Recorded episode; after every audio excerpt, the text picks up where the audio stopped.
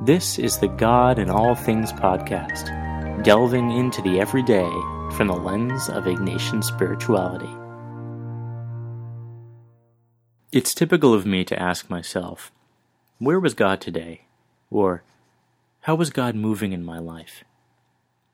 I'm sure many who have developed their spiritual awareness through daily examens or contemplation can say where God might have been touching them. Equally so, they can tell you where God was absent.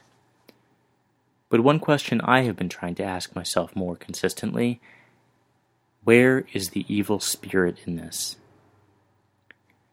It's a question probably not asked enough. Faith in spirituality tends toward the silver lining. In hard situations, we tell people to have faith or that things happen for a reason. We try to explain away difficulty and credit God for the good things. Now, St. Ignatius doesn't attempt to explain suffering and misfortune, but he does give some insight into understanding the good and evil spirits. This is called the discernment of spirits. We know that the good spirit gives us consolation, different from happiness, and moves us closer to God. It may sting our conscience when we know we're getting far away from God. The evil spirit, on the other hand, does the opposite. Life's not all dandelions and sunshine, I once said.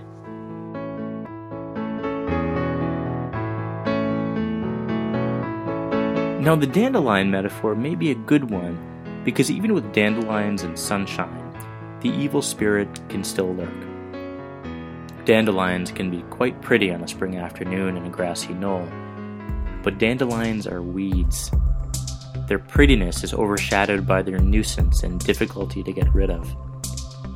This is characteristic of the evil spirit. Ignatius uses the simile of an angel of light, that is, the evil spirit first appears good. It looks pretty like a dandelion, just another colorful part of God's creation. Dandelions even bloom into a white puff of seeds, fun to blow and make a wish. But that makes the nuisance even worse by spreading the seeds to other places. They sprout up in your yard and through the cracks of your driveway.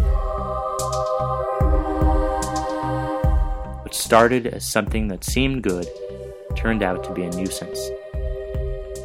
We are often unaware of the evil spirit working this way because, on the surface, things seem normal.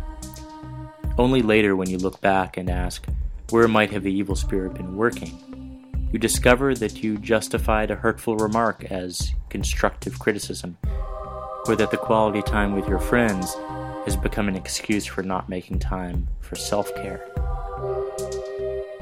Ignatius firmly believed that good and evil are constantly battling it out for our allegiance, and that even evil is willing to appear good for those stakes.